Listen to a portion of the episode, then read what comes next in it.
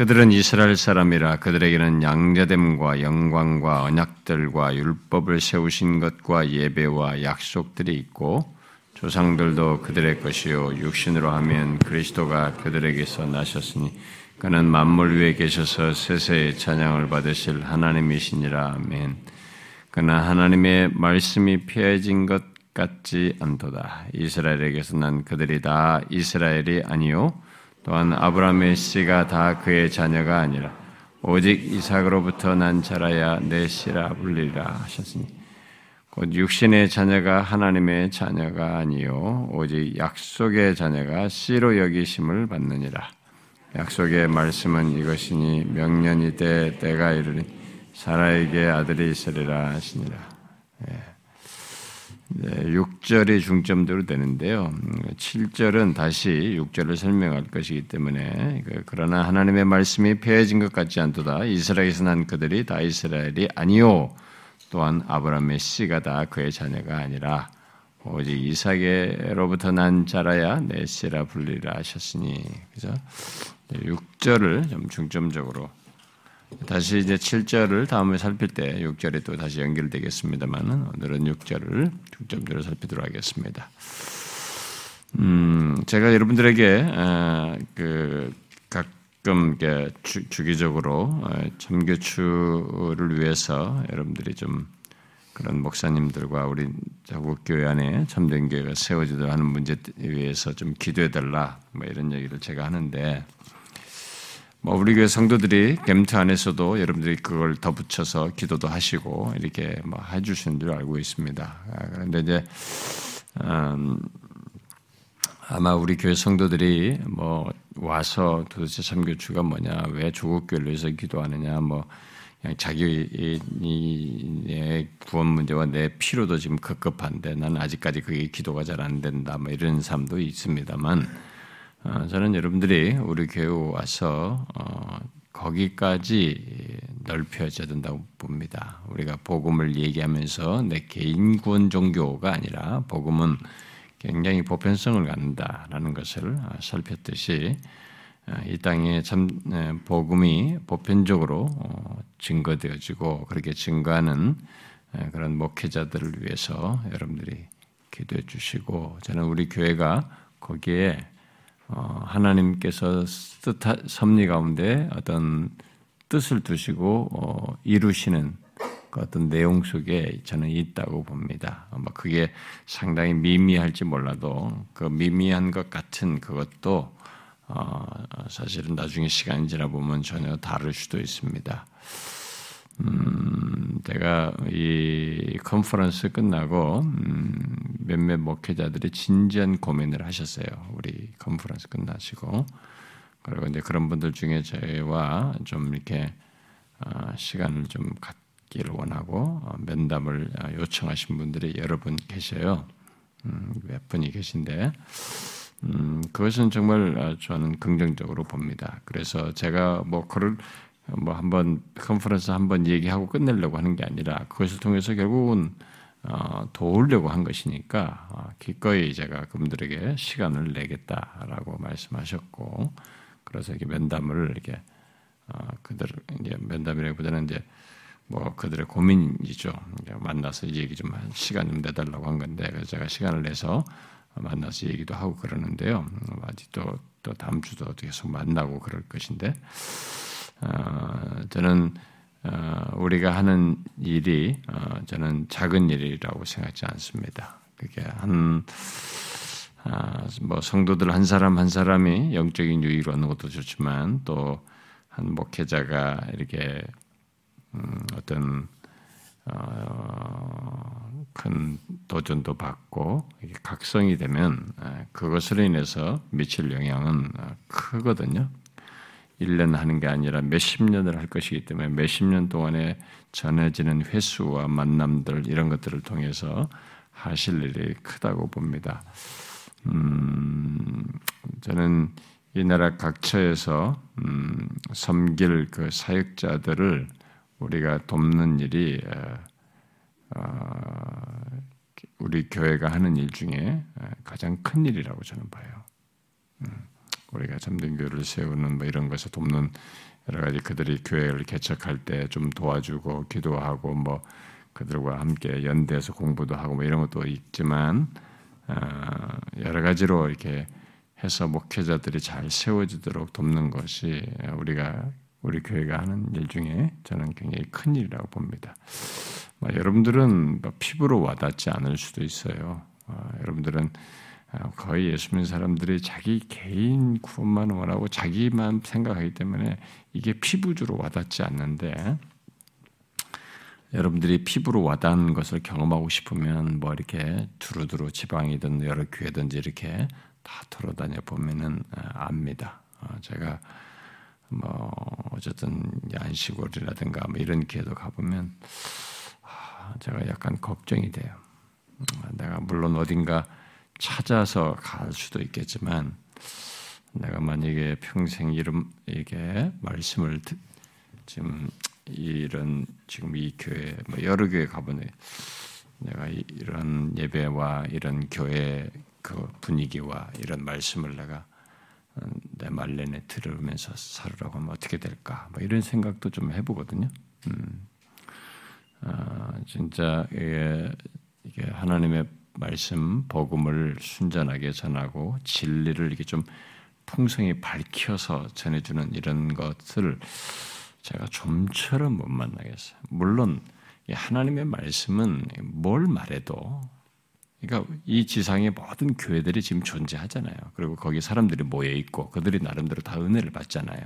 하나님의 말씀은 기본적으로 어떤 얘기만 해도 이 말씀을 가지고 해도 우리는 다 들을 준비가 돼 있고 또 그것 안에서 각자가 사모하는 마음이 있고 또 그때그때마다 영적인 상태가 있기 때문에 거기에 적실성 있게 성령께서 말씀을 이렇게 매치시켜줘서 우리 감동을 주기 때문에 어떤 말씀을 전해도 우리가 어느 수준 안에서는 체험받고 은혜를 받는 이런 일이 있습니다. 이 은혜 방편이기 때문에. 그러나 저는 어, 하나님의 말씀은 그렇게 적당한 수준으로 우리가 채우고 이렇게 어, 익숙한 종교 습관을 채워주는 그 정도는 난 아니라고 봐요. 하나님의 말씀은 우리가 어떤 조건이 됐든지 끝없이 우리를 일깨워서 끝없이 하나님께로 더 향하도록 그러니까 지난주와 그 전의 상태를 그저 그냥 하나님을 믿는다 하고 똑같이 말씀 들으면 이렇게 유지해주는 수준은 아니라고 봐요. 하나님의 말씀은 나이가 먹어도 예수 믿는 세월이 지나도 계속적으로 나를 하나님께로 더 나아가도록 또 한 주 동안 죄악된 것이 있었고 내가 산만해진 것이 또다시 그것이 내가 죄악된 걸 보게 하고 깨우쳐서 또다시 하나님께로 나아가게 하고 계속 하나님께로 더욱더 나아가게 하면서 속사람이 새로워지도록 하는 그런 특성이 있고 그런 방편인데 그냥 찾아로 뭐 지난주도 했고 그 수준 있고 계속 적당한 수준에서 유지해 주기 위해서 우리가 이 종교적인 이 습관을 하면서 뭐 제, 절, 정, 음, 주기적으로 정기적으로 가서 제사 드리고 그냥 그걸로 체험 받듯이 이렇게 형식적인 수준에서 하는 수준은 난 아니라고 봐요. 그래서 제가 좀 안타까웠던 겁니다. 음, 예배를 갔는데 말씀이 이렇게 풍성히 펼치지 않으니까 이제 그런 걸 놓고 볼 때 제가 안타깝거든요. 그러니까 여러분들이 우리 한국 교회 현실을 이제 그런 걸 여러 교회를 돌아다녀 보면 그걸 알 수 있습니다. 막 크고 예배당이 웅장하고 사람들이 바글바글 멋있고 막 성가대가 아주 뭐 진짜 감동스럽게 막 하고 그러는데 그럼에도 불구하고 영혼이 채워지지 않는 그런 것을 빈번하게 경험합니다. 아, 정말 아이러니예요. 너무 휘황찬란하고 막 하는데 아, 그냥 약간 감성 타치만 하는 아, 그런 정도 또 너무 흔하고 그러니까 우리가 눈이 현혹되는 거죠. 아, 저는 하나님이 원하시는 교회와 성도들의 모습이 있고 이 시대 속에서 교회와 성도의 존재와 삶이 있다고 명확히 말씀을 통해서 말할 수 있어요. 네, 그것이 있어야 되는데 그런 것이 우리에게 드물고 그리고 복음의 능력이라고 하는 것이 이렇게 생생하고 풍성치 않은 것이 있어서 저는 너무 안타까운 것입니다. 그런 면에서 우리가 아, 그런 목회자들을 돕고 어쨌든지 참된 교회를 세우는 이런 일에 하나님의 진짜 주권적인 것 속에서 시작한 거라고 보는데요. 뭐 어찌어찌 하다 온 것 같습니다만은 저는 하나님 인도하시는 따라 오는데 이렇게 해서라도 한 사람 한 사람 도움이 되어지고 그런 목회자가 세워지고 우리가 거기에 조금이라도 동참한다는 것은 저는 굉장히 귀한 일이라고 봅니다. 근데 우리 교회 성도들이 이제 이런 것에 대해서 공감력이 좀 떨어지거나 예, 같이 기도하는 거 뭐 이런 것에도 피부로 못 느끼는 일이 있는 것은 저는 아쉬워요. 여러분들이 그것이 공감력이 아직 안 되면은 우리 영적인 조교의 영적인 현실을 좀 보면 됩니다. 보고 뭐 주변에서 그런 걸 보면은 여러분들이 금방 알 수 있어요. 의외로 많은 사역자들이요. 음, 제가 참교추 컨퍼런스 하죠. 우리 예, 참교추 정혜원 목사님들과 제가 이제 평생 회원처럼 해서 만나고 있죠. 정기적으로. 그리고 이제 실천 모임을 해가지고 1년 단위로 이렇게 목회에 대한 모든 것들을 같이 나누면서 돕고 이런 일을 하죠. 근데 의외로 목회자들의 고민이 어, 어, 성경이 명확히 말하는 것을 실천을 하고 그걸 단호하고 분명하고 풍성하게 경험하면서 이렇게 드러내기에 힘들어해요. 그리고 거기에 좀 어떻게 해야 될지 모르는 것들 이런 것들이 많거든요. 어떤 경우는 아, 아, 이런 것도 이런 것에서도 어려움을 겪는구나라고 의문을 갖게 하는 뭐 그런 것도 많이 있습니다. 그래서 사실 우리가 돕는 것이 별것 아닌 것 같은데도 음, 그게 확실히 좀씩 달라지는 어, 그의 목회 현장이라든가 뭐 이런 것에서 결정하고 행동하고 어떤 걸 나아가는 데서 계속 진보하게 되는 뭐 이런 것들을 보게 될 때 저는 우리가 하는 일이 참 하나님께서 복된 일을 우리 교회를 통해서 하신다고 저는 믿습니다. 아, 그런데 이제 그런 것 속에 우리 교회가 이제 뭐 컨퍼런스를 하든지 실천 모임을 하든지 이것은 저고 이게 그런 것 속에 한 달에 한 번, 많아봐야 뭐 세 달에 한 번 이렇게 만나는 거잖아요. 컨퍼런스 1년에 한 번이고. 근데 이제 우리가 그런 걸 직접적으로 좀 돕기 위해서 어, 사실은 우리가 뭐 이렇게 지원 사역자 예, 제도를 두었잖아요. 여기 와서 직접 보고 배우면서 함께 하면서 우리가 뭐 여기서 그런 것을 직접 현장에서 도제처럼 배우는 게 최고로 많이 풍성히 배우는 거니까 그런 걸 했는데 거기에 외부 성도들도 참여하고 우리가 한 사람을 감당하겠습니다. 이렇게 했고 어떤 사람이 또 어, 외국에서까지 이렇게 우리가 두 사람을 하겠습니다. 뭐 이렇게도 하고 했잖아요. 그래서 우리가 계속 늘어나고 그랬는데 저는 이제 가장 크게 배울 수 있는 것은 지원 사역자라고 봐요. 제가 실천 모임 이런 데 해봐야 그들이 이제 경험 속에서 있는 것을 질문하고 답하고 가지고 하지만 어, 횟수가 많지 않기 때문에 피부로 와닿는 내용은 있지만 이렇게 몸으로 들어간 게 최고로 중요하거든요. 공감하는 게. 우리가 지연 사역자가 이게 저는 굉장히 좀 좋다고 봐요. 음, 우리 사역자들에게 그런 것을 통해서 기회를 주는 건데 우리가 충분히 support를 못하고 있어서 그분들이 있는 동안에 고생을 하면서 결심하고 교생하면서 보내서 좀 아쉽고 우리가 미안한 감이 있지만 이런 것이 있는 것은 저는 굉장히 좋다고 보거든요. 저는 할 수만 있다면 우리 교회가 더 많은 분들에게 기회를 주어서 결국 그런 사람들이 결국 목회 현장으로 가서 보고 배운 게 있으니까 또 아, 이렇게도 하나님이 역사하시는구나라는 것이 있고 해서 좀 가서 뭐또 변절하고 타협할 수도 있겠죠. 왜냐면 까지 현실을 부딪히면 또 다른 혼란이 오니까요. 그러나 일단은 본 게 있으니까 갈등이라도 할 거 아니겠어요. 그래서 뭔가 씨름하지 않겠어요? 또 우리가 계속적으로 어, 그들이 그렇게 되도록 기도하고 여러 통로로 서포트도 할 수도 있겠지만은 그래서 저는 그게 우리의 지원 사역자가 제일 저는 좋은 것이라고 봐요. 저는 할 수만 있으면 우리가 더 할 수 있으면 좋겠는데 과연 이제 제가 은퇴하고 나서도 계속 그게 유지될지는 모르겠어요. 그런데 다음 사역자와도 관련될 것이고 또 지원 사역자들이 또 안 올 수도 있는 거죠. 올 수도 있고 안 올 수도 있는 것인데 어쨌든 우리가 그런 걸 할수 어, 있다는 것에 대해서 이 시기 이런 시간들은 하나님의 섭리 속에 귀하고 복된 일이라고 보고 저는 여러분들이 그런 것에 마음을 같이 해서 기도해 주시고 그런 맥락에서 우리 지원 사역자들을 위해서도 좀 기도해 주시고 우리 사역자들이 앞으로 몇 년씩 있다가 지나서 언젠가 사역을 할 텐데 그렇게 참된 종으로서 어, 사역할 수 있도록 기도해 주시면 좋겠습니다. 아, 하나님께서 얼마 동안 이런 일들을 통해서 일하실지는 몰라도 어, 저는 항상 다음 30년을 바라보고 있습니다. 어쨌든 저희가 있는 동안은 다음 30년은 한국 교회가 어떻게 될 흘러갈지 그걸 바라보면서 어, 제가 사역하면서 저는 하나님 영광에 대해 설교를 했고 또 계속적으로 그리고 여러분 우리 교회 안에서도 다음 세대 어린 세대들을 위해서 이게 미리 아, 한국 교회가 점점 이 기독교 반기독교적이 가지고 복음 듣기 어려운 시대 반드시 옵니다. 여러분 10년, 20년, 30년 한 세대도 지나지 않아서 우리는 아주 쓴맛을 볼 겁니다. 한국 교회가. 음. 근데 거기서 하나님이 일하시는 교회는 일하고 역사하시는 곳에서 역사는 여전히 일어날 것입니다. 그러니까 저는 지금 같은 이 추세는 확실히 한국 교회는 꺾일 거예요.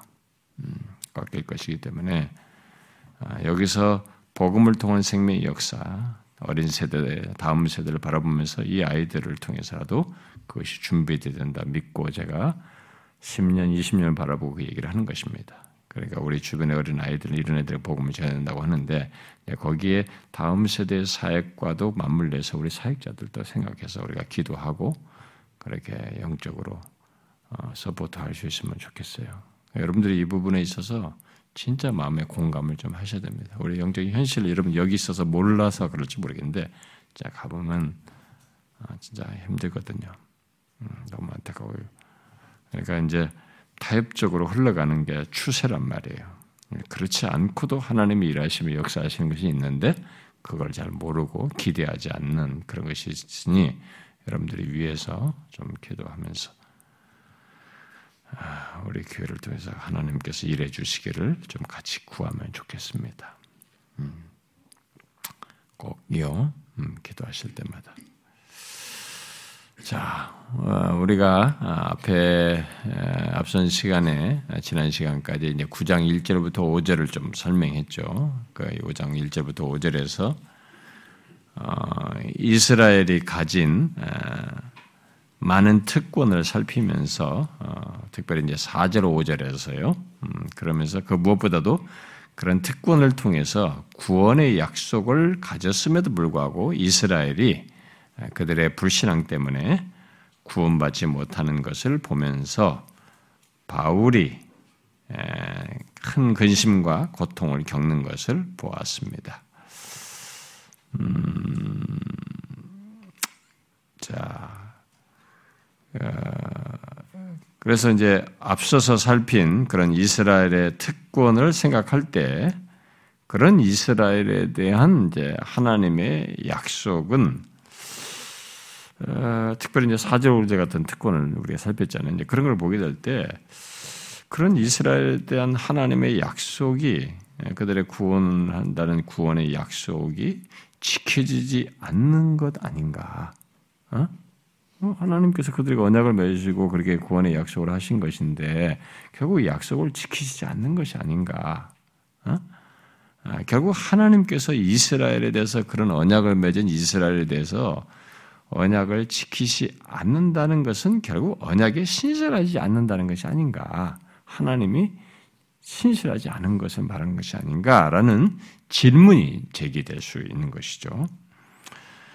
아, 그래서 여기 이제 1절부터 5절까지의 어, 그 내용을 말하면서 아,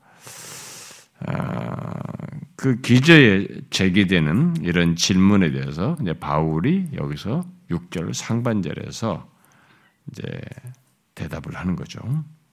그러나 하나님의 말씀이 폐하여진 것 같지 않도다. 라고 이렇게 말을 함으로써 이제 9장 여기 6절 하반절부터 시작해서 11장까지 말할 내용이 어 떨 것 어떤 것이 될지를 여기서 탁 말해 줍니다.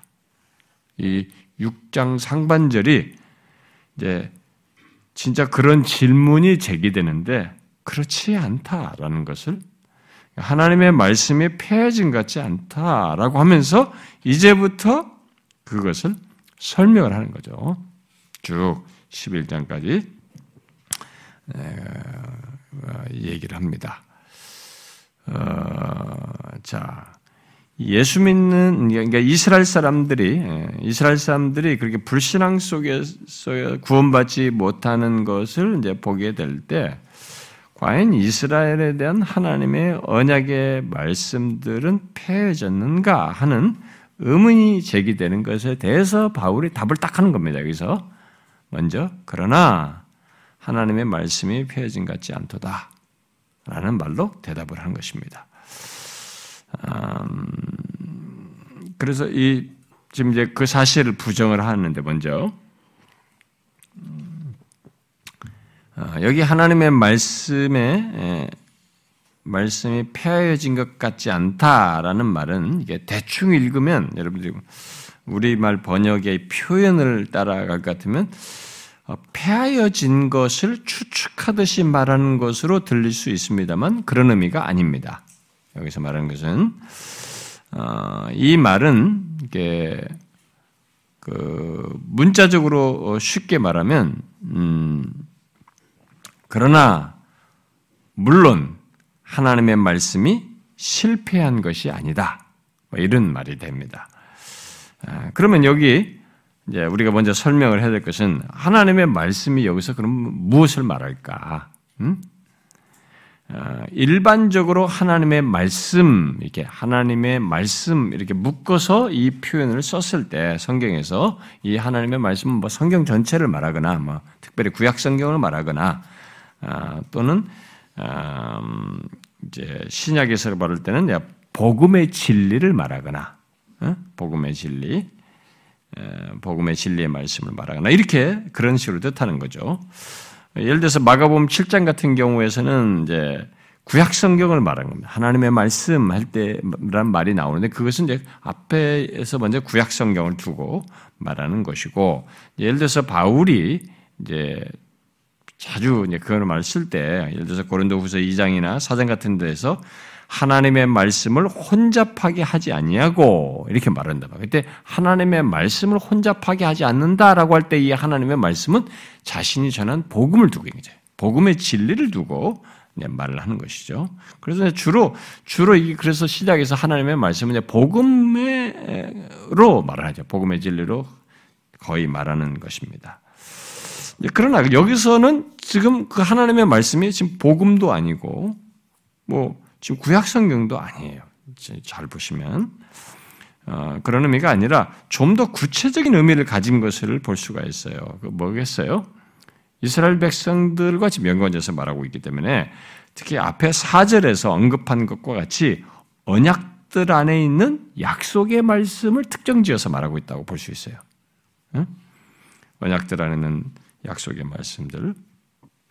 특히 음, 이스라엘의 구원에 대한 하나님의 약속을 말한다고 할 수가 있겠죠. 그런데 성경에서 하나님의 약속 또는 언약을 말할 때 성경에 나오는 언약은 맹세로 맺은 약속이거든요. 그러니까 이 언약에는 약속의 성격을 다 띠고 있는 거죠. 맹세로 맺은 약속이니까. 결국 같은 의미인 겁니다. 아, 결국 하나님께서 이스라엘에 대해서 하신 언약이 실패한 것이 아니다라고 지금 말을 하는 것입니다. 그래서 여기 폐하여지다라고 번역된 말은 여러 의미로 이게 이 단어가 이게 번역상에 쉽지 않았던 것으로 보여집니다. 그래서 이게 다양한 의미로 번역이 됐는데 야고보서 1장이나 베드로전서 1장 같은 경우에는 꽃이 떨어지다라는 말로 번역이 됐어요. 그리고 사도행전 12장에서는 쇠사슬이 그 손에서 떨어져 나가는 것으로 설명을 아, 표현 번역을 했습니다. 또 사도행전 27장 같은 경우는 배 거룻줄을 끊어내는 거잖아요. 음, 그래서 이 말을 어, 배를 항의하는 것과 관련해서 이 말을 쓸 때는 항로에서 벗어나는 거예요. 항로에서 벗어나 표류하다 또는 좌초하다라는 뜻으로 이 말이 쓰여졌어요. 그래서 이, 어, 이 말이 여기서 폐해지다 이렇게 말할 때 이제 앞에가 하나님의 말씀이라는 말로 썼으니까 폐해지다 이렇게 좀 번역을 한 거죠. 그래서 그러면은 이들로서 이제 더 와닿는 표현으로 말하자면 이들 이스라엘 백성들과를 향해서 했던 그 언약의 말씀이 끝나지 않았다. 이 사람들은 끝난 것처럼 생각한 거죠. 그러니까 실패하다, 뭐 수포로 돌아가다라는 말에 이제 의미가 되겠죠. 되겠죠. 더 쉽게 말하면 그래서 실패하지 않았다. 끝난 게 아니다. 수포로 돌아간 게 아니다라는 말입니다.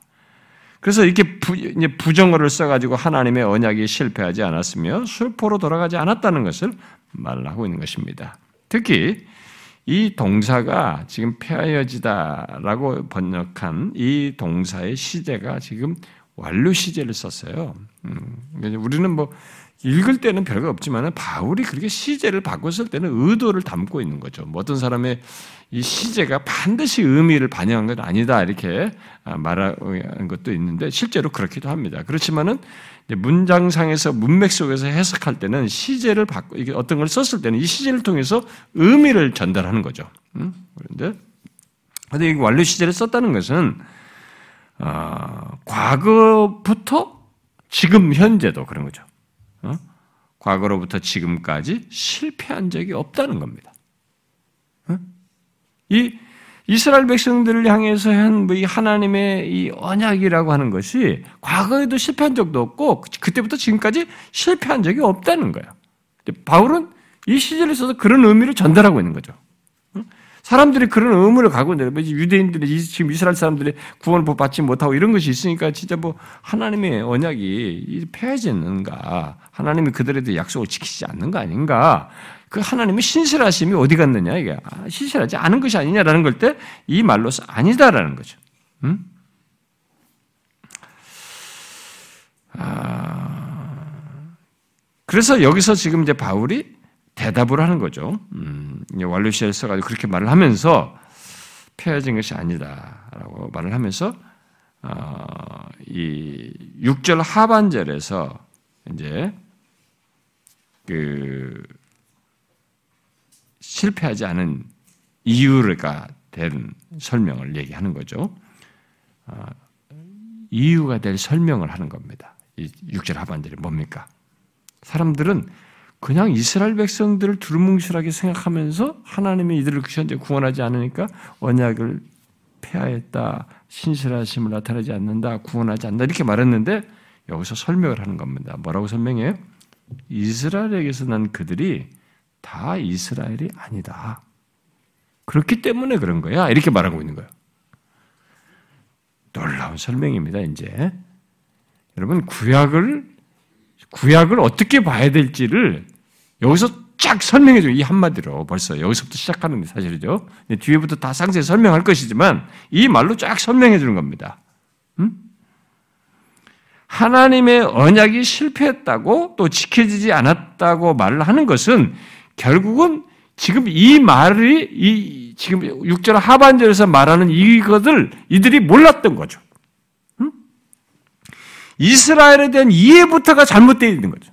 그렇게 말할 때는 이스라엘에 대한 이해부터 바르게 하고 있지 않기 때문에 그런 식으로 말하는 것이에요. 어, 흔히 그런 식으로 말할 때는 하나님의 언약이 실패했다, 뭐 지키지 않았다고 이렇게 말을 하게 될 때는 이스라엘을 무조건 혈통으로 난 이스라엘을 다 이스라엘로 취급하면서 말을 하기 때문에 그런 거죠. 응? 무조건 이스라엘은 이스라엘에서 난 사람은 어? 다 이스라엘이라고 생각을 하고 지금 말하는 거죠. 그 이스라엘의 육신적인 자손들, 음, 그게 뭐 굳이 이스라엘을 야곱으로만 말할 필요는 없습니다. 야곱 그 위로 조상으로부터 아브라함으로도 마찬가지고 어떤 이스라엘 자손으로 말하는 혈통상에서 육신적인 자손 또 자연적인 후손들을 기준해서 말을 하기 때문에 그런 식으로 말을 하는 것이에요. 그에 대해서 바울은 여기 육신에 따른 이스라엘의 자녀가 모두 이스라엘이 아니다. 이렇게 말을 하고 있는 것입니다.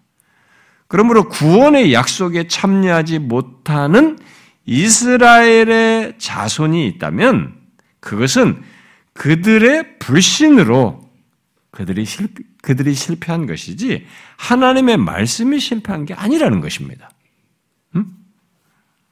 그래서 여기서 중요한 것은 이스라엘에게서 난 그들이 다 이스라엘이 아니다라는 말이에요. 이 말씀입니다. 어떤 영어 번역 성경은 어, 의역을 해가지고 이스라엘에게서 난 모든 사람이 참 이스라엘 사람이 아니다. 이렇게 번역했습니다. 의미는 그것이죠. 그래서 이것은 성경이 이스라엘 사람이 오해하고 있는 것을 명확히 밝혀주는 내용이면서 이것은 성경 속의 하나의 원리를 우리에게 말해주고 있습니다. 이 영적인 원리 하나를 우리에게 밝혀주고 있는 것이죠. 우리에게도 적용 가능한 영적인 원리를 말해주고 있습니다. 이미 바울은 이런 사실을 음, 어, 이런 그 영적 원리에 해당하는 것을 앞에 어, 로마서 앞부분에서도 먼저 그런 걸 말, 밝혔었죠. 얘기했었죠. 자, 여러분 찾아봅시다. 로마서 2장.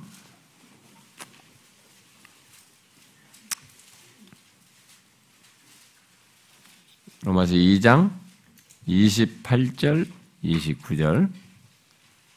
자, 28절, 29절을 자, 같이 읽어봅시다. 시작. 무릇 표면적 유대인이 유대인이 아니요 표면적 육신의 할례가 할례가 아니니라.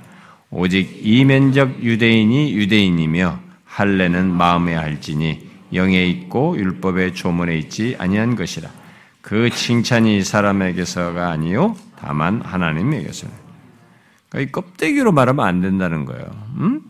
표면적 유대인 또 표면적 육신의 할례 했다고 해서 그게 참된 할례이고 그게 진짜 유대인이라고 말하면 안 된다는 거예요. 어? 이면적 유대인이다. 할례는 이 표피만의 문제가 아니라 이 마음의 서부터 이 할례를 받은 것에 그 마음까지 할례를 받은 것의 내용을 가진 사람이다 이게. 그래서 하나님께서 칭찬이 나야 되는 것이다. 딱 여기서 동일한 원리를 여기서 성경이 말하는 원리를 얘기해 주고 죠 자, 뒤에 또 사장을 한번 보세요. 사장 예, 바울이 여기 이제 믿음으로 어렵다함을 얻는 문제를 얘기하면서 아브라함을 예를 드는 가운데 이 동일한 원리를 똑같이 얘기합니다. 사장 그 음, 11절부터 먼저 13절을 읽어봅시다. 11절부터 13절 시작. 그가 할례 표를 받은 것은 무할례 시에 믿음으로 된 의를 인친 것이니 이는 무할례자로서 믿는 모든 자의 조상이 되어 그들도 의로 여기심을 얻게 하려 하심이라. 또한 할례자의 조상이 되었나니 곧 할례 받을 자에게뿐 아니라 우리 조상 아브라함이 무할례 시에 가졌던 믿음의 자취를 따르는 사람들에게도 그러하니라. 아브라함이나 그 후손에게 세상의 상속자가 되리라고 하신 언약은 율법으로 말미암은 것이 아니요 오직 믿음의 의로 말미암은 것이라. 이 아브라함이 믿음으로 의롭다을 받았잖아요. 그래서 아브라함이나 그 후손에게 세상의 상속자가 되리라는 이 언약을 주셨는데 이게 어떤 기준으로 했느냐면 율법으로 말미암은 것이 아니라 오직 믿음의 의로 말미암은 것입니다. 그러니까 율법으로 말미암으면 율법의 전통 아래 있고 율법을 받은 유대인들이며 그들 다 포함되느냐? 그렇지 않아요. 그들 안에서도 누구든지 이스라엘 유대인 백, 백통에 있던 이방인이든 누구든 다 동일한 원칙인데 오직 믿음의 의로 말미암은 것이죠. 음? 어, 좀 이따 12절인데 다시 언급하기 때문에 그냥 그건 넘어가도록 하겠습니다. 자, 이렇게 성경이 원칙을, 원리를 얘기하는, 동일한 원리를 지금 얘기합니다. 오늘 본문에서 말하는 것을 말하고 있는 거죠. 자, 그런데 이런 사실을 생각지 않고 과거 이스라엘 백성들은 역사 속에서 어떻게 했습니까? 바울이 지금 여기 6장, 아니, 9장 6절 하반절에서 말한 이 사실을 수용을 못했습니다. 이 사실을 몰랐어요. 사실상 사실상 몰랐습니다, 진짜. 거의 그런 걸 그런 것에 대한 인식과 수용을 하지 않고 과거 이스라엘 백성들의 역사 속에서 자기들은 당연히 당연히 모든 것에서 어떤 조건에 있어도 하나님이 우리와 언약을 지키시고 우리에게 복 주시고 모두 우리들을 다 지키시고 우리에게 계속 뭘 하셔야 된다고 생각하면서 확신했습니다. 그러면서도 불순종했어요. 하나님께 불순종하는 일을 끊임없이 했죠. 막무가내로 고집을 부리면서 했습니다. 마지막 멸망할 때까지도 어, 예루살렘이 멸망하기 직전에까지도 예레미야가 계속 얘기했단 말이에요. 아닙니다. 하나님이 여기 무너뜨기로 했다. 응? 우리가 너희들 우상을 숭배하고 하나님이 아니까 했다. 그러니까 지금이라도 너희들이 항복해라. 하나님의 뜻이다 이게. 응?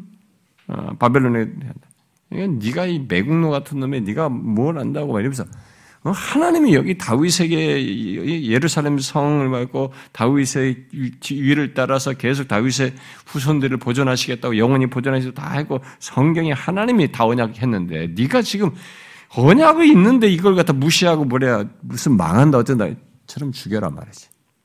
다 그런 식이었단 말이야. 아무도 안 믿는 거죠. 막무가내로 고집부렸습니다. 그러니까 불순종하면서 그랬던 거죠. 우상을 섬기면서도 그렇게 그런 왜곡된 신앙을 가졌습니다. 그러나 나중에 진짜로 망하죠. 예루살렘이 와, 그 자기들이 그 숭고하게 여기고 말 하나님이 임재한다고 지식도 가지고 있었고 여기는 하나님이 계시는 곳이다 했던 그 예루살렘이 무너집니다. 성전 성소도 다 부셔버리죠. 바벨론 사람들 그런 게 그 사람들은 상관없었죠. 그리고 포로로 잡혀갔죠. 그런데 이렇게 하게 된 결정적인 이들의 잘못된 지식, 잘못된 사상은 자신들은 이스라엘 자손이다. 저들은 다 개들이고 이방인들.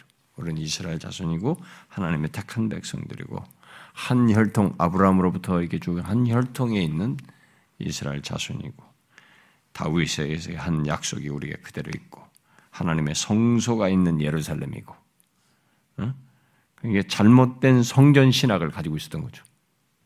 그러니까 신학과 지식은 가지고 있지만 여기에 상하는 실제 내용은 안 가지고 있었던 거죠. 그러니까 오늘도 오늘날도 교회 다니는 사람들도 똑같이 범할 수 있는 겁니다. 음, 그러니까 뭔가 지식을 가지고 있지만 거기에 상하는 실체는 알지 못하는 이런 사람들이 있는데 그건 잘못된 신앙이죠. 어, 잘못된 신학의 적용이었던 것입니다.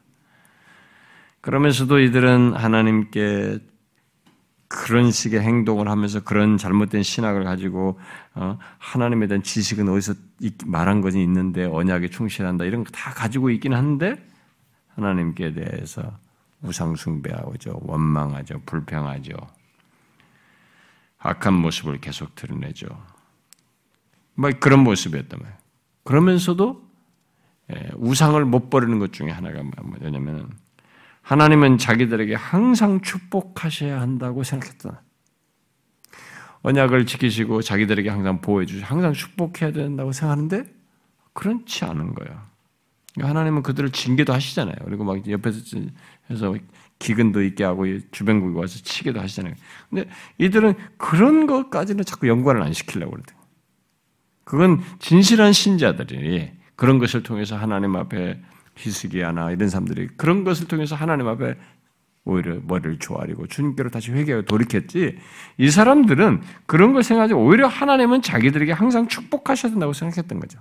근데 그런 것이 근데 하나님 축복하지 않고 이상한 일이 좀 현실에 안 좋고 뭐가 계속 답답하니까 우상을 찾는 거야.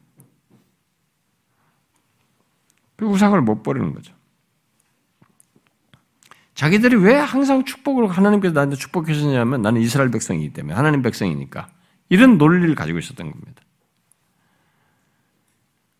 그래서 복을 주시지 않을 때는 혼란스러워하면서 하나님 대신 우상을 찾는 이런 잘못된 상태를 가지고 있었던 거죠.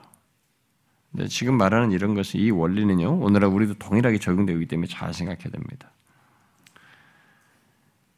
그래서 이 오늘 이 본문 하반절 6절 하반절에 말한 것을 이제 이런 사실들을 그대로 말해 주는 것이죠. 이스라엘에서 난 사람이 다 이스라엘이 아니다는 거죠. 그런 식으로 생각하면서 우상도 섬기고 마음대로 고집 부리고 끝까지 불순종한 이 그렇다고 해서 이스라엘 자손이라고 해서 혈육이 났다고 해서 그렇게 행동하는 이 사람들을 다 이스라엘이다. 성경이 그건 아니다. 하나님은 처음부터 이스라엘에서 난 사람이라고 무조건 다 이스라엘이라고 말한 것이 아니다. 처음부터 하나님은 그런 논리를 가지고 있었다라고 지금 얘기를 하는 겁니다. 에... 그러니까 그런 생각을 가지고 이 계속 포로로 잡혀가서 다시 성전 귀환하고 다시 이들이 예루살렘을 하고 계속 살았어요. 근데 뭐 좀 정신 좀 차리고 에스라 네미야 막막 하면서 회개도 무슨 막 이제 율법을 중시하자 막 이러면서 막 했는데도 이들은 똑같이 이 원리를 적용을 못 했어요. 이스라엘의 난 자가 다 이스라엘이 아니다는 이 사실을 경성하여 듣고 그 사실이 자신들에게 적용된다는 것을 인지를 하진 않았습니다. 수용하진 않았어요. 그래가지고 예수님 당시에 여러분 세례요한이 뭐라고 말합니까? 여러분 한번 성경 찾아봅시다. 누가 보면 보세요.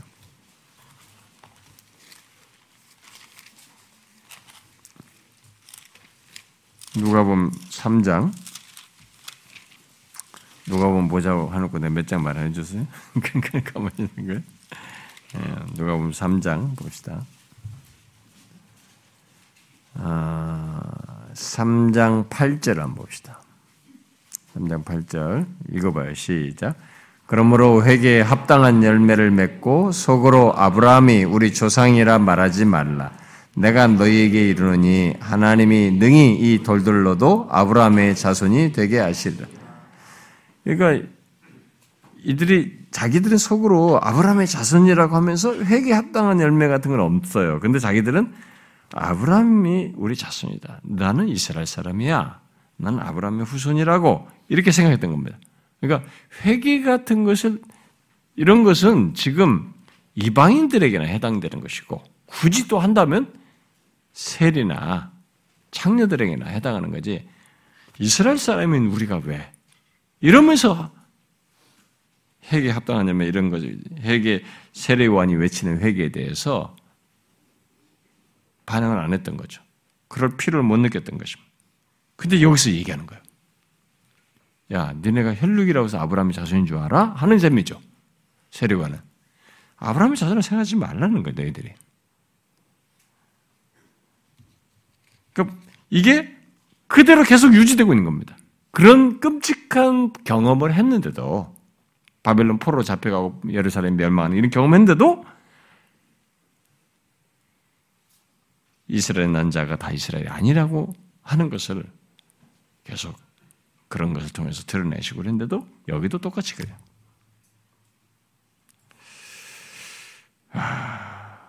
그래서 예수님께서 세례요한 다음에 거기서 멈추지 않죠. 그래서 예수님께서도 이런 논지를 말씀하시죠. 여러분 이제 요한복음 한번 봅시다. 요한복음 1장을 먼저 한번 보세요. 먼저 1장 보고 뒤로 넘어갑시다. 1장 아, 47절 한번 읽어봐요. 1장 47절. 음, 자, 읽어봅시다. 시작. 예수께서 나다넬이 자기에게 오는 것을 보시고 그를 가리켜 이르시되 보라 이는 참으로 이스라엘 사람이라 그 속에 간사한 것이 없었다. 여러분 왜 이런 다 이스라엘 사람들 주변에 주변에 다 이스라엘 사람들이잖아요. 근데 왜 이 사람을 두고 참으로 이스라엘 사람이라 이렇게 왜 구분합니까? 다 이스라엘 사람인데 왜 이런 얘기입니까? 왜 참으로 라는 말 써 이 사람이 사람이 그 속에 다른 거예요. 그 속에 간사한 것이 없다. 그러니까 이게 이 다 혈육으로 유실할 사람이라는 것과는 좀 구분지있는 말을 일단 여기서 하고 있어요. 이런 뉘앙스를 벌써 예수님께서 말씀을 하셨어요. 자, 그런데 뒤에 가서 이제 8장을 보시면, 음, 요한복음 8장, 예, 좀더 구체적으로 봅시다. 30절, 아, 봅시다. 30절. 자, 먼저 여기 30절부터 32절. 사람들이 예수님의 이제 말씀을 듣고 믿는 거예요. 믿는 것과 관련해서 얘기한 겁니다. 30절, 32절 읽어봐요. 시작. 이 말씀을 하심에 많은 사람이 믿더라. 그러므로 예수께서 저희를 믿는 이들에게 이르시되 너희가 내 말에 거하면 참으로 내 제자가 되고 진리를 알지니 진리가 너희를 자유롭게 하리라. 이렇게 얘기했어요. 어, 지금 이 말씀을 통해서 이제 믿는다고 하니까, 믿으니까 이제 거기에 반응을 하니까 이들에 대해서 믿는 유대인들에게 참 제자는, 응? 예, 내 말이 거하는 것, 그 내 말이 그 안에 있어서 그것이 자신에게 있어서 이게 진리 안에 거함으로써 참 자유를 얻게 되는 그것이 이제 내 참 제자의 모습이다라고 얘기를 했었어요. 그러자 이들이 바로 질문하죠. 음? 33절에 질문합니다. 뭐라고 합니까? 그들이 대답하되 우리가 아브라함의 자손이라. 남의 종이 된 적이 없거늘 어찌하여 우리가 자유롭게 되느냐.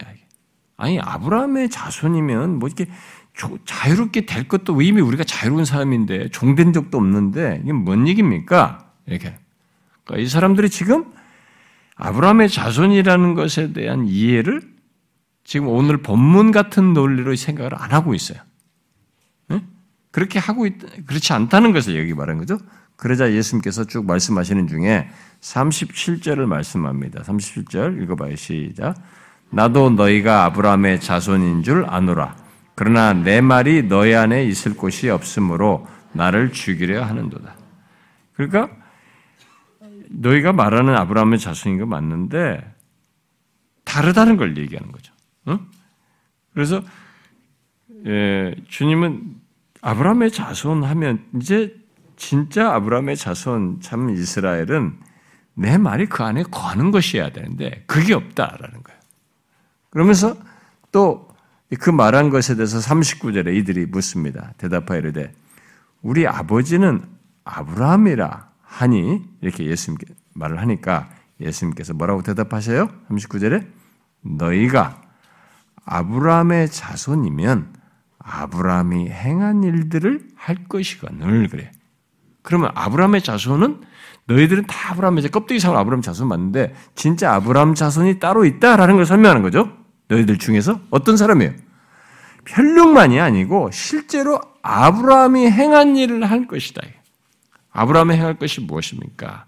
우리가 아까 로마서 같은 데 보니까 하나님을 믿으니 의롭다함을 여기고 하나님을 진실로 믿는 의롭다함을 받은 자의 모습이잖아요.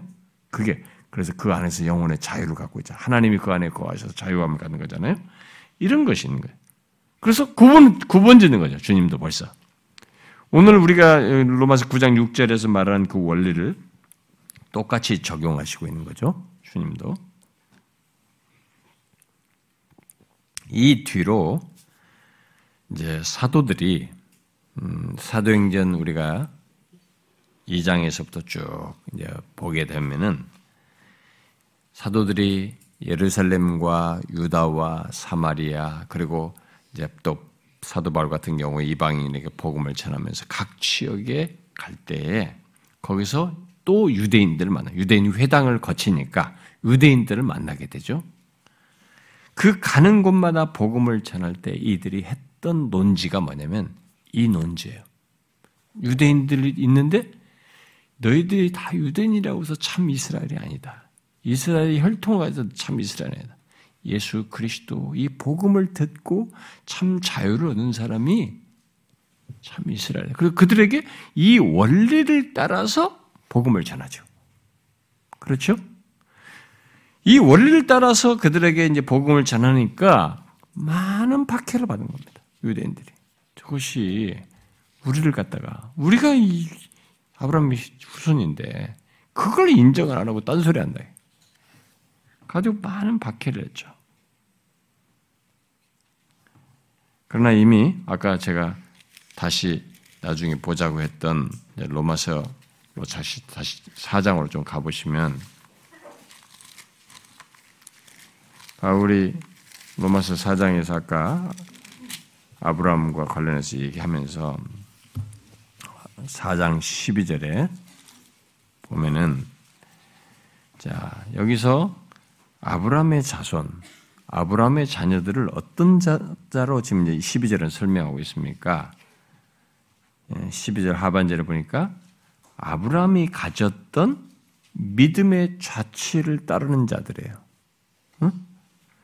아브라함이 가졌던 믿음의 자체를 따르는 자들이 이게 진짜 아브라함의 자손이다는 거죠.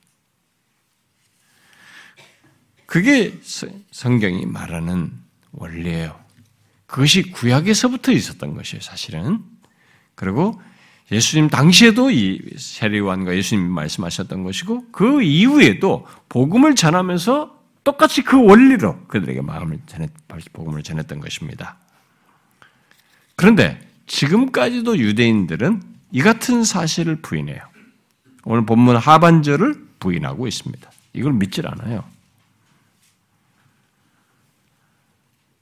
아, 그래서 유대인들이 지금도 유대인들이 유대인 자녀들에게 계속 가르친다고 하더라고요.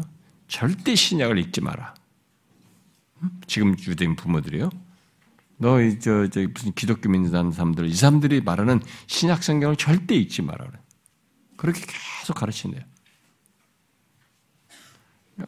부정하고 싶은 거예요. 끝까지. 그래서 어떤 에피소드가 있죠. 그 유대인인데 이 사람이 이제 어, 예수 복음을 접고 접하고 결국 예수를 믿게 됐어요. 그래서 이 사람이 이제 자기 어, 부모님한테 이제 이사에서 53장을 읽으니까 그 신약 읽지 마라 그랬잖아 그랬다는 거야 부모가. 아니 엄마 이게 구약 성경이라고. 아 그래도 그, 그걸 읽어준 거죠 53장을 읽어주니까 그 신약 읽지 말라는데 왜 자꾸 읽냐고 그러니까 그걸 신약으로 알아야 돼. 계속 그 그만큼 이 사람들은 그 벌써 알아들었다는 거 아니에요. 53장 신약의 내용으로 연결을 시켰다는 거 아니에요. 자기 스스로 인정한 셈이잖아요. 그런데도 이 연관성을 끊어버리려고. 오늘 본문을 끝까지 부정하는 것입니다. 결국 본문은 어, 과거로부터 어, 두 개의 이스라엘이 있어 왔다는 것을 명확히 말해주고 있습니다. 하나는 혈통적 또는 육신적 또는 자연적인 이스라엘 자손이 있고 또 다른 하나는 영적 이스라엘이 있었던 것입니다. 그래서 우리가 나중에 9장에서 이제 9장 11장에서 보면 남은 자 얘기가 나오는데 구약에서부터 그게 있었던 거죠. 남은 자를 통해서 이들이 영적 이스라엘이었던 거죠. 음? 아, 그래서 바울은 이제 그 뒤이어서 어, 본문에서 말하는 것에 근거해서 결국 하나님의 구원 약속은 구약에서부터 언약을 하셨고 그 구원하시겠다고 하는 그 언약, 그 구원 약속은 영적 이스라엘 후손에게 한 것이었다 이거죠. 무턱대고 혈육이라고 가족이라고 필, 혈통 육신적인 그런 차원에서 한 것이 아니라 영적 이스라엘 후손에게 약속한 것이었고, 그래서 그들이 그 대상자들이었고, 그것은 현재도 유효하며 계속된다라는 것을 뒤에서 계속 설명하는 겁니다.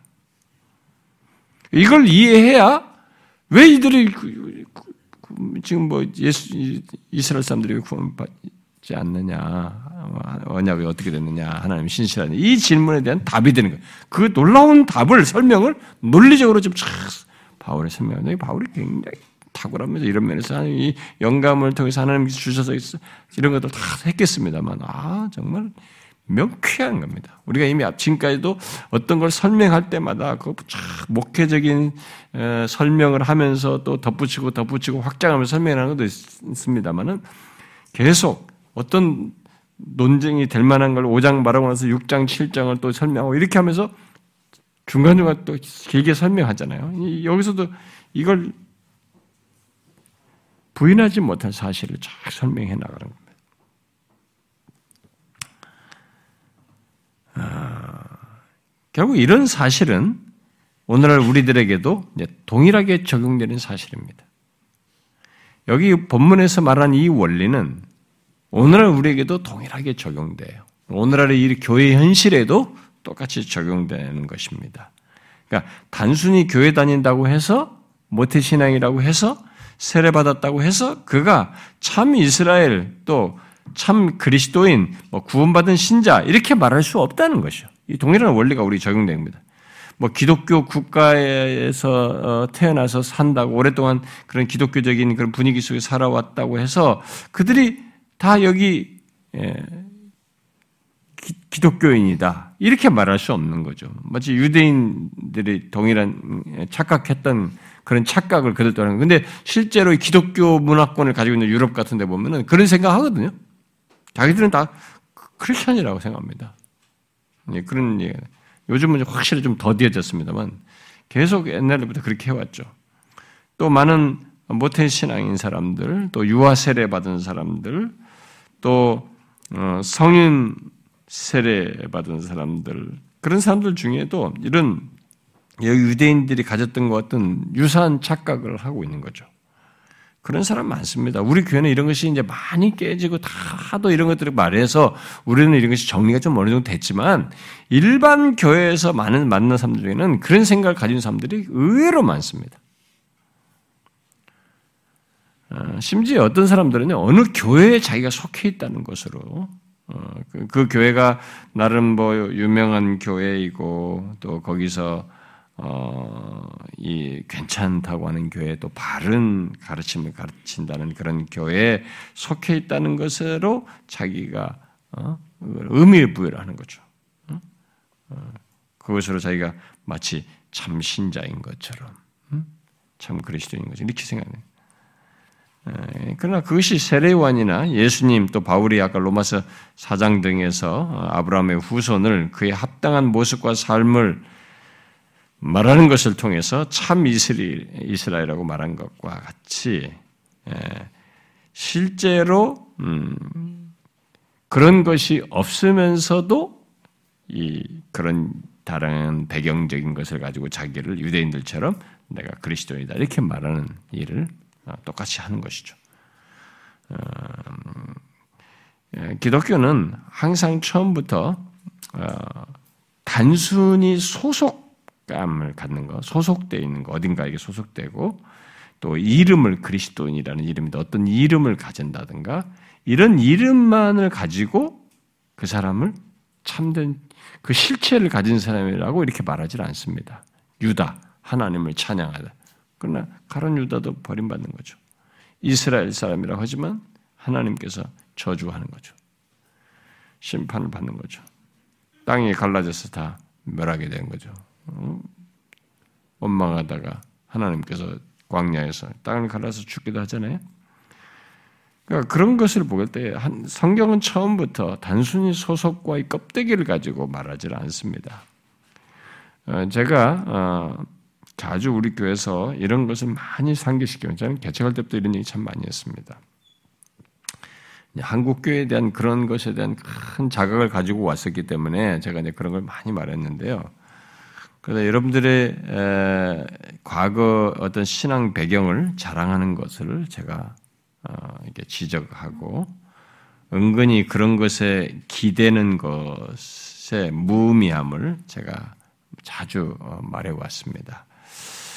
어, 그 이제 그런 것을 말할 때는 이 본문이 말하는 원리를 어, 제가 적용한 겁니다. 이 시대 교회들에는 이 본문이 말하는 것을 적용할 필요를 많이 보고 있기 때문에 제가 그것을 많이 얘기를 한 것입니다. 그래서 우리 교회에서 어, 제가 이제 했던 그런 얘기 중에도 이런 것과 다 연관져서 한 것입니다. 처음 개척할 때부터 우리 성도들에게 얘기했으면 제가 여러 차례 얘기했어요. 내가 이 교회 개척 멤버다. 내가 이 교회 처음부터 있었다. 이런 말도 하지 마라. 어? 제가 당부했습니다.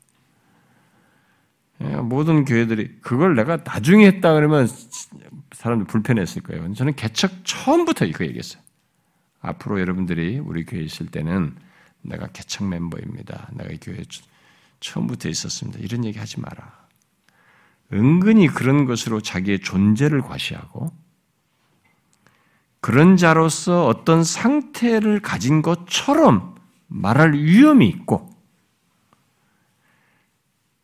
그런 그것으로 자신의 가치를 말하면서 은근히 내세워서 자기와 다른 사람을 이렇게 나누는 구별하는 심지어 약간 우월감을 드러내는 이런 일들이 있을 수 있기 때문에 상태와 다른데 그런 식으로 해서 오류가 생길 수도 있기 때문에 제가 그런 거 하지 말라고 그랬습니다. 오히려 당신이 그렇게 오랫동안 있었는데 나오는 것은 자꾸 자기 자랑뿐이고 남들 자꾸 판단이나 하고 어? 이해나 사랑은 부족하고 이런 등등의 소리를 들을 수도 있단 말이에요. 오히려 그에 걸맞는 모습을 갖는 것이 우리가 생각해야 할 사실이라는 거죠. 그래서 제가 그런 걸 하지 말라고 하는 것입니다. 뭐 근데 그런 거 하고 싶겠죠. 말하고 근데 그게 백해무익해요. 하나도 유익된 게 없습니다.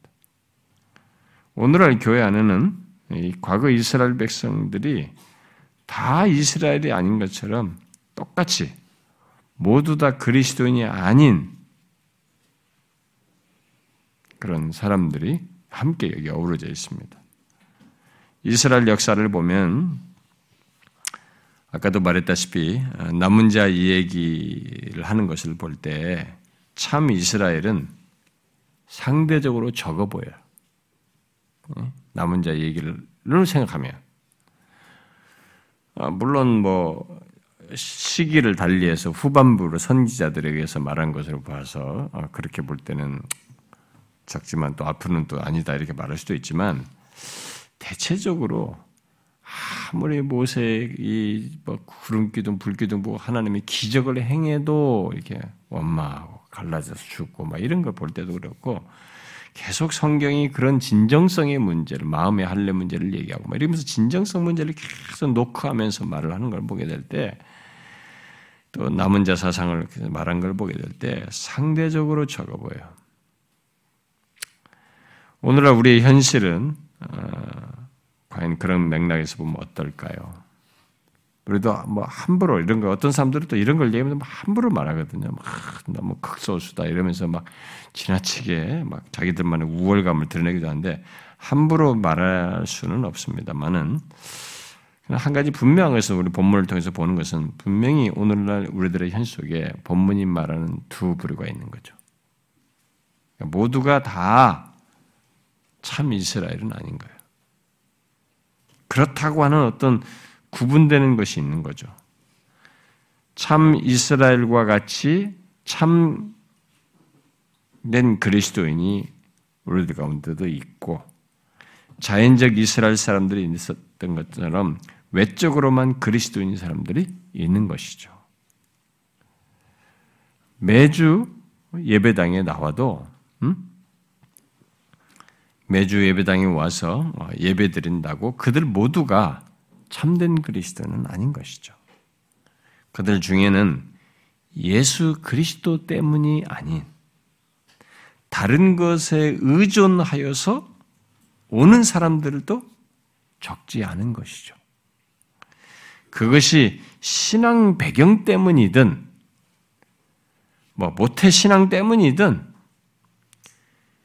기독교적인 가정 분위기 때문이든, 예수 믿는 가족, 예수 믿는 부모, 예수 믿는 남편, 예수 믿는 형제, 무슨 예수 믿는 아내 때문이든, 어쨌든 또 자신의 욕구와 원함 때문이든, 뭔가 가서 어떤 걸 얻고자 하는 그런 욕구 때문이든, 여타의 이유로서 나오는 사람들이 분명히 있는 것입니다.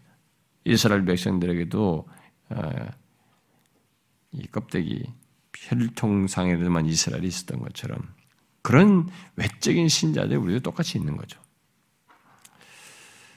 그런데 이런 사람들은요, 오늘 교회 안에서도 그런 외적인 신자와 같은 외적인 그냥 혈육적인 자연적인 이스라엘과 같은 그런 사람들의 모습이 오늘날 교회들에서 볼 때 그들의 특징은 과거나 지금이나 똑같습니다. 뭐겠습니까? 과거 불신앙적인 이스라엘 백성들, 사실상 참 이스라엘이 아닌 사람들이 했던 것과 똑같이 하나님을 믿는다고 하지만은 실제 그의 마음은 그러니까 실제 마음이에요. 음. 그의 현실 속에서의 항상 자신이 갖고 드러내는 그 실제 마음은 그 실제 마음이 사로잡혀 있는 것은 하나님이 아니에요. 다른 거예요. 예? 우상이죠, 우상. 자기가 원하는 거죠. 그게 뭐 현실 해결이든 뭔가 뭐든 간에 그걸 하나님이라는 이름을 빌을 뿐이지 다른 것이에요. 실질적으로 하나님이 아닌 거죠. 이 일은 우리에게 그대로 있습니다. 응? 똑같이 여러분 우리가 모든 것의 시작인 제1계명 그 수련회 가서 그 말씀 듣고 여러분들이 잠깐 충격을 받으셨죠. 우리가 우상 숭배가 얼마나 밀접해 있는지.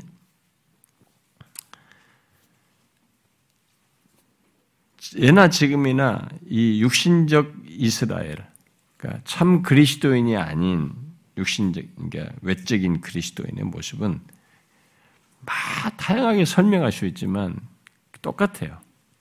그, 그 옛날부터 역사로 유시라고도 똑같이 하나님을 믿는다는 생각을 합니다. 용어도 써요. 나름의 지식이 있습니다. 성전 신학이랑 여기는 하나님이 언약하시고 여기는 하나님이 임재하시고 이렇게 해서 하나님이 은혜 주시고 하나님은 이뤄야 되고 이 모든 지식이 성전 신학을 단단히 붙잡을 정도로 언약에 대한 지식을 가지고 있을 정도로 나름 그런 것을 다 가지고 그걸 나름대로 붙잡는 게 있어요. 이렇게 믿어야 됩니다. 신앙으로 붙잡는 것은 있습니다. 그런데 실제에 있어서 이런 붙잡는 것보다 이런 내용의 중심인 하나님과의 실제적인 관계, 인격적인 관계 속에서 그분을 인정하는 게 있어야 되는데 구약의 백성들이 없었어요. 그러니까 이게 하나님을 부르면서도 마음은 우상에 가 있는 거예요. 응? 호세아서를 여러분 읽어보세요. 호세아서. 응? 마음은 우상에 가 있다고.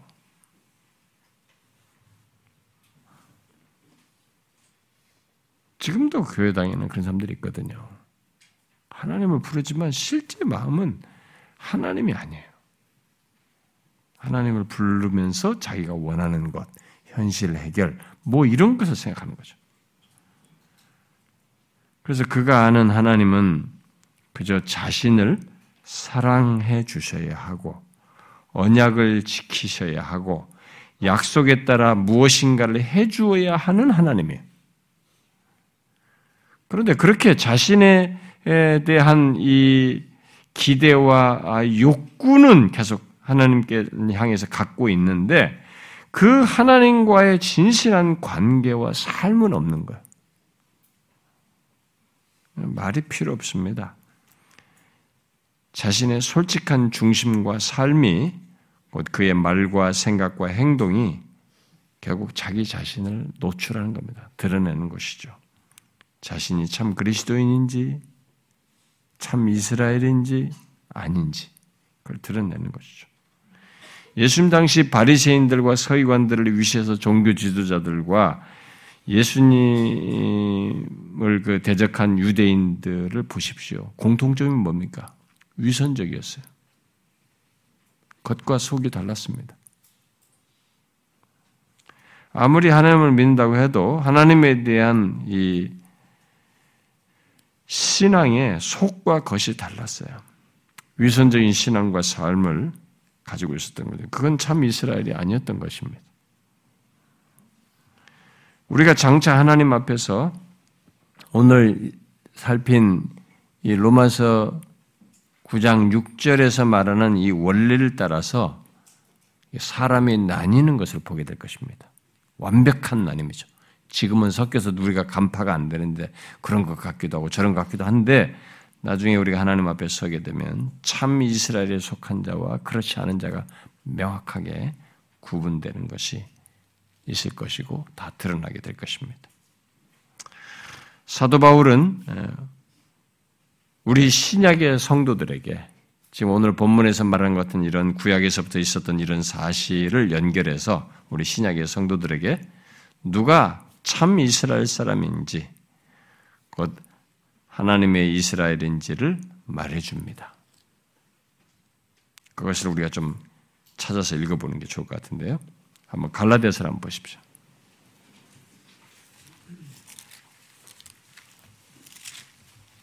갈라디아서 어, 먼저 6장을 읽고 4장, 4장 을 봅시다. 갈라디아서 6장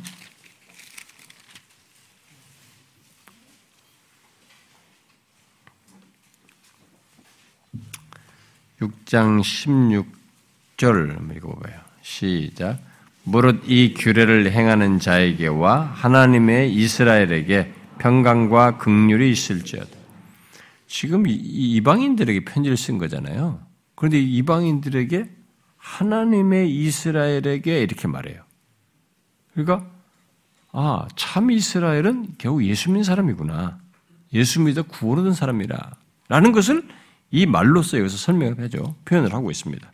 자, 그러고 나서 그걸 먼저 알아놓고 뒤에 이제 앞에 사장으로 한번 가보십시오. 4장 28절, 29절을 보면 앞에서부터 다 읽어야 되지만은 그러니까 이제 아, 누구에게서 나온 자녀, 아브라함의 씨로서 누구에게 난 자녀를 얘기하는 중에 나오는 거예요. 28, 29절 읽어봐요. 시작. 형제들아, 너희는 이삭과 같이 약속의 자녀라. 그러나 그때 육체를 따라 난 자가 성령을 따라 난 자를 박해한 것 같이 이제도 그러하도다. 그래서 자, 예수 믿는 이 이방인인데 갈라디아 사람들을 향해서 너희는 이삭과 같이 약속의 자녀다. 그래서 이 약속의 자녀 이삭이 약, 이삭이 아브라함의 씨로서 약속한 자녀 있잖아요. 어? 이스마엘이 아니라 그게 그 약속의 자녀다. 그러니까 이게 참 이스라엘이죠. 이 사람이 이스라엘. 이스마엘이 참 이스라엘이 아니라 이삭이 참 이스라엘이죠. 그와 똑같이 너희들이 그런 참 이스라엘 약속의 자녀다라고 얘기합니다. 그러면서 29절에 덧붙이기를 이 참 이스라엘이 어떤 자인지를 맞물려 설명하죠. 거기 보니까 육체를 따라 난 자가 아니고 육체를 따라 난 그 정도 아니에요. 거기서 그것과는 달리 뭐예요? 성령을 따라 난 자다. 이렇게 말하고 있습니다. 음? 성령을 따라 난 자라는 것입니다. 아브라함의 뒤를 이은 이삭과 같이 약속의 자녀 참 이스라엘을 뭘로 설명하냐면 성령을 따라 난 자로 설명하고 있어요. 그리고 성령을 따라 난 자의 모습과 삶이 어떠한지를 5장에서 쭉 설명하는 겁니다. 그래서 육체의 소욕을 거스리며 성령을 따라 행하는 것으로 육체의 일을 행하지 않고 성령의 열매를 맺는 것으로 말을 하고 있습니다. 자, 여러분 우리가 8장 29절 30절을 배웠죠. 창세전에 우리를 미리 아시고 정하시고 부르시고 의롭다 하시고 영화롭게 하신 분은 영화롭게 영화롭게 되는 이 모든 것은 우리 스스로 되는 것이 아니었습니다. 이것은 모두 성부, 성자, 성령 삼위 하나님에 의해서 관여하셔서 있게 된 것입니다. 그런데 이런 자인 것에 대해서 증거를 누가 구체적으로 하냐면은 성령이 하셔요. 성령 하나님은 그 사람 안에 거하셔서 성령으로 난 자인 것을 성령으로 난 자인 것을 그 모습과 상태를 갖고 드러내도록 하시는 거죠.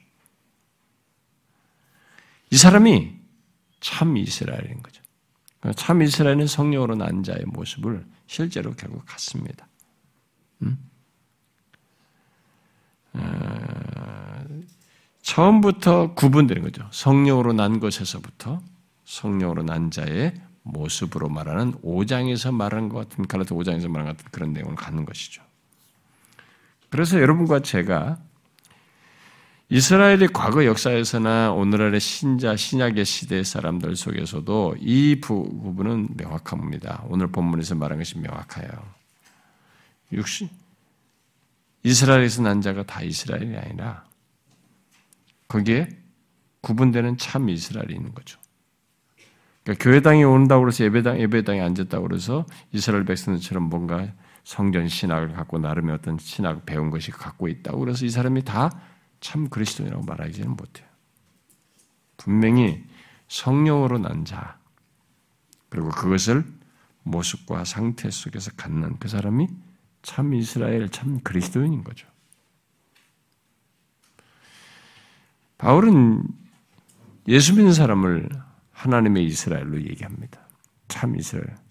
그런데 이제 예수 믿는 사람이 말로만 예수 믿는 게 아니라 이름으로만 아니라 단순 소속으로만이 아니라 그 사람의 실체를 갖고 있는 거죠. 그 사람은 부인할 수 없는 실체를 가지고 있는 거죠. 이 복음이 그렇게 무기력한 복음이 아닌 것을 실제로 갖고 있는 거죠. 그래서 여러분이 신앙생활을 할 때 이런 것을 이제 교회를 다니면서 모든 설교를 피상적으로 듣고 여러분들이 알아서 스스로 여러분 수준에서 어, 그것은 그 말이구나라고 스스로 정리해서 신앙생활하는 것은 음, 굉장히 위험한 것입니다. 여러분이 참 이스라엘인지 여부를 어, 확인해 보려고 할 때에는 그 사람은 위험한 사람이에요. 참 이스라엘이 아닌 것을 아닌 것과 같은 모습을 가지시는 거죠. 내가 모든 어떤 말씀을 들으면서 내가 정리해서 이 정도에서 이렇게 하는 것이야 라고 신앙생활 하는 그 수준이 아닙니다.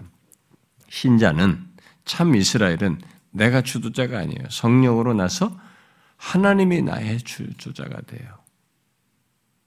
그런 상태를 갖고 있는 거예요. 그래서 성령의 열매를 맺는 거죠. 성령을 따라 행하는 이런 것이 있는 것이죠. 근데 과거 이스라엘 백성들을 보세요. 껍데기는 성전 예배 제사 다 드는데 전혀 삶은 원망 불평하죠. 우상 숭배하죠. 이게 아니었습니다. 자기가 주도해, 자기가 정리해서 하나님을 자기 선에서 이렇게 알고 있는 지식으로 활용해서 규정하면서 믿었던 것입니다. 그러니까 이게 딱 본색이 드러나는 거죠. 그 위기에서. 끝까지 고집을 부리면서 끝까지. 진정한 하나님의 말씀을 못 듣는 거죠. 성령의 소리를 못 듣는 거예요. 예레미야를 통해서 하는 성령의 소리를 이 사람들은 못 알아들어요. 매치가 안 되는 거예요. 그래서 여러분 어, 자신이 신앙생활하면서 음, 여러 측면에서 우리의 신앙생활을 이렇게 점검해 볼수 있고 확인해 볼 수 있습니다만 나를 주도하는 주체자가 누구인지를 한번 체크를 꼭 해봐야 됩니다. 내가 예배당에 오든 신앙생활하든 뭘 하든 간에 예배를 드리든 말씀을 듣든 행동을 하든 삶을 하든 뭘 하든 간에 말 한마디 하는 것까지 생각 속에서 이런 것이 주체자가 누구야? 나의 이런 삶을 이끄는 것이 나 자신인가? 내 주도적인가? 예배하며 신앙생활하는 것조차도 다 내 주도적인가? 아니면 하나님이 나의 주도적인 예수 때문인가? 더 쉽게 말하면 그걸 여러분들이 한번 보셔요. 그게 예, 참 이스라엘, 참 그리스도인에 대한 설명해 주시는 내용이에요.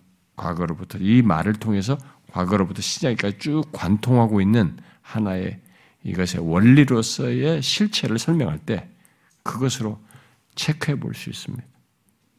그래서 참 이스라엘, 참 그리스도인은 참 이스라엘 사람은 하나님 때문에 움직여요. 예수 그리스도 때문에 움직이는 것입니다. 이 큰 변화가 있습니다. 기, 기도합시다.